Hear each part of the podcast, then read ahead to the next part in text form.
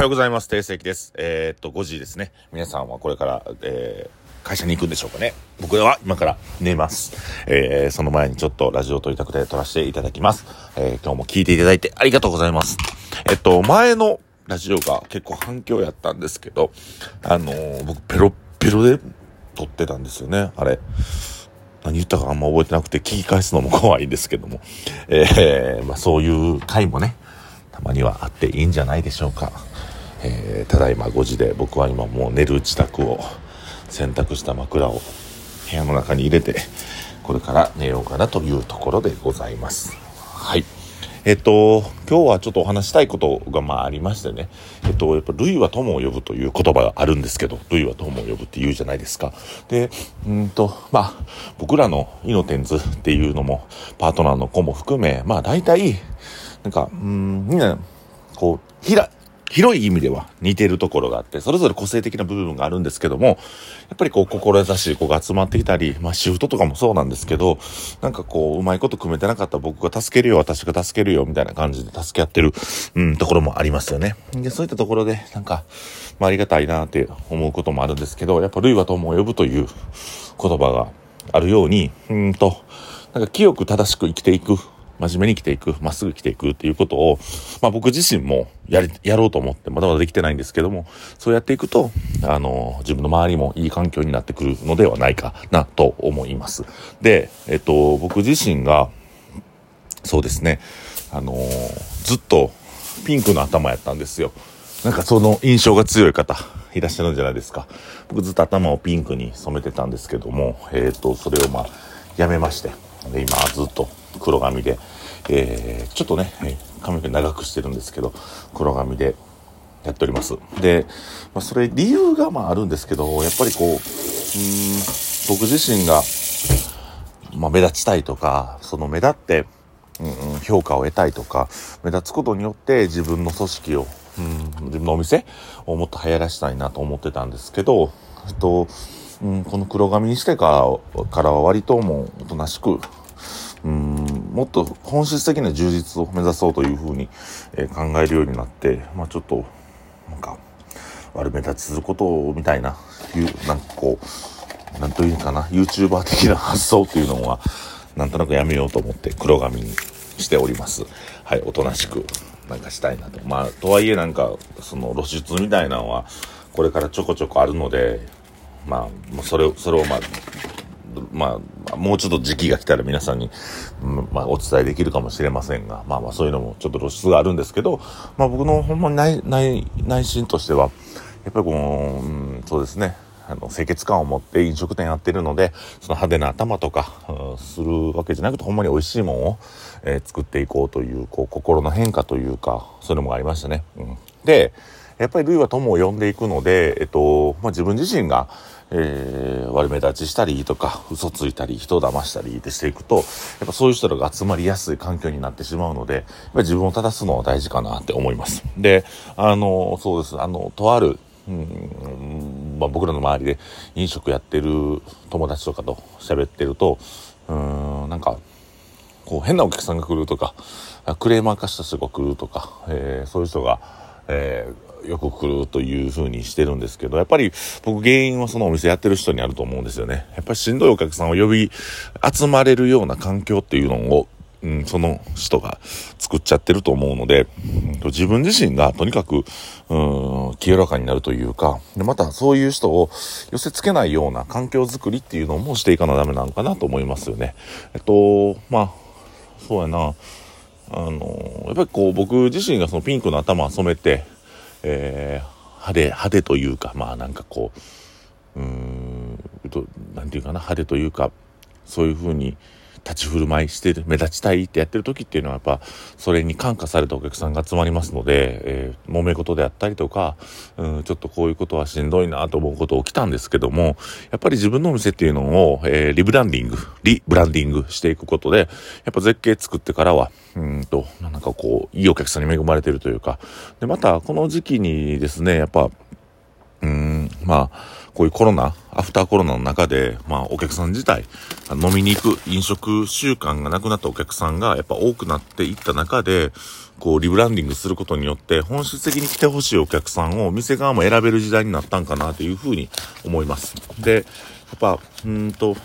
さっきの類友理論なんですけど、うん、どこまでも自分たちがこう、コントロールできないものではないと思ってます。あの、たくさんのお客さんに来てほしいですし、えー、たくさんのお客さんに応援してほしいんですけども、えー、やはりこう、うん、僕らの中でも、こういうお客さんがいいな、こんなお客さん来てほしいなっていうことを強くイメージすることっていうのが大事なのかなって思います。で、うん、このコロナの後に、やっぱり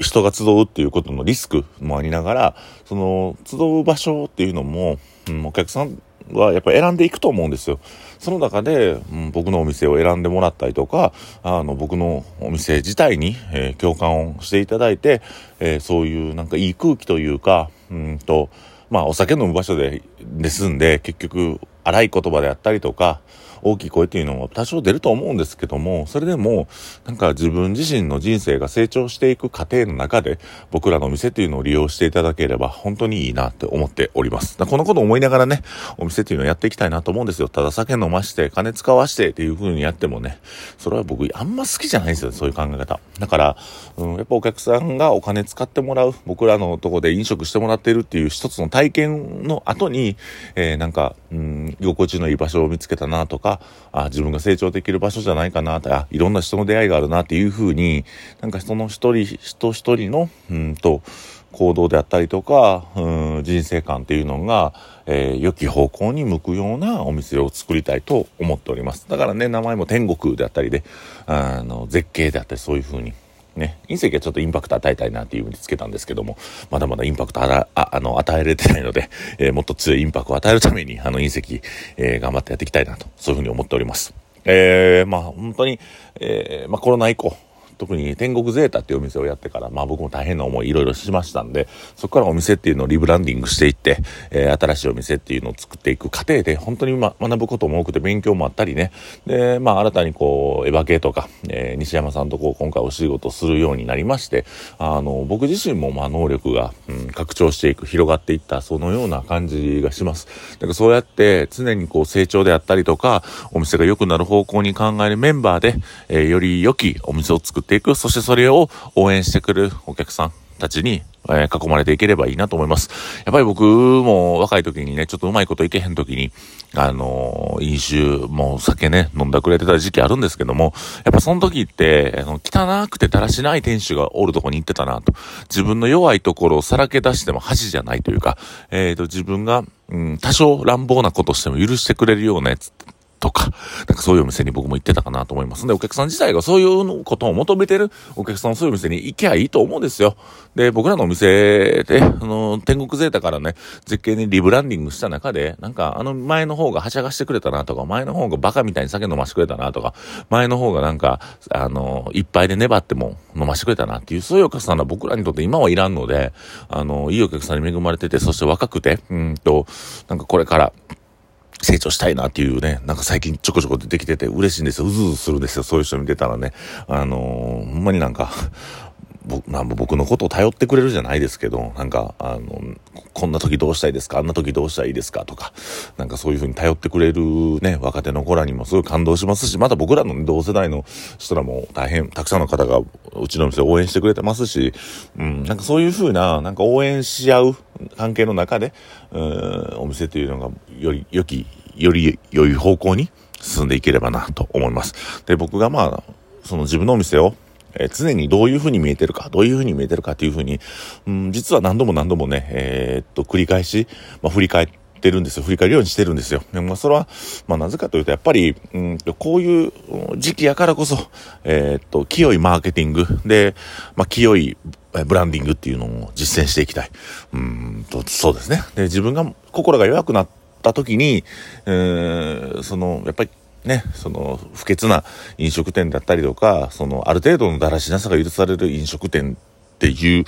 うとこで僕もまあ時間を過ごしたっていうのもあるので、そういうお店が、えー、まああってもいいと思うんですよ。でも、ただ僕らがそういうお店をしたくないっていうのは強く思っております。で、僕らがしたいお店っていうのはやっぱりこう、共に成長できたりとか、うん、なんかこう、ね、一つの、うん、なんか、まあ、言うてもお客さんっていうのは、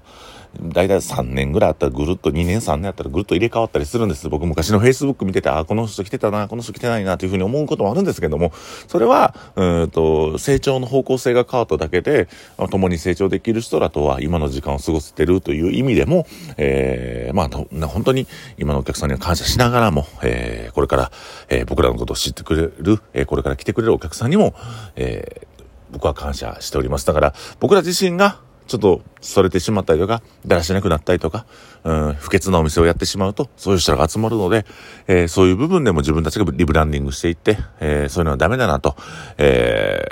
ー、強い意志を持ちながら、うんと、まあお客さんにそれは強要するわけでもないんですけど、えー、清らかなね、お店をしていければいいんじゃないかな。類は友を呼ぶ、そういうお話をさせていただきました。えー、あの、定裁、すごく盛り上がって、今年めちゃくちゃ盛り上がりましたね。本当に。ヤバフェスも楽しかったです。えー、皆さん、あの、誕生日お会いしていたありがとうございます。なんか最後になってすいません。誕生日お会いしていただいてありがとうございました。えー、定石でした。ありがとうございます。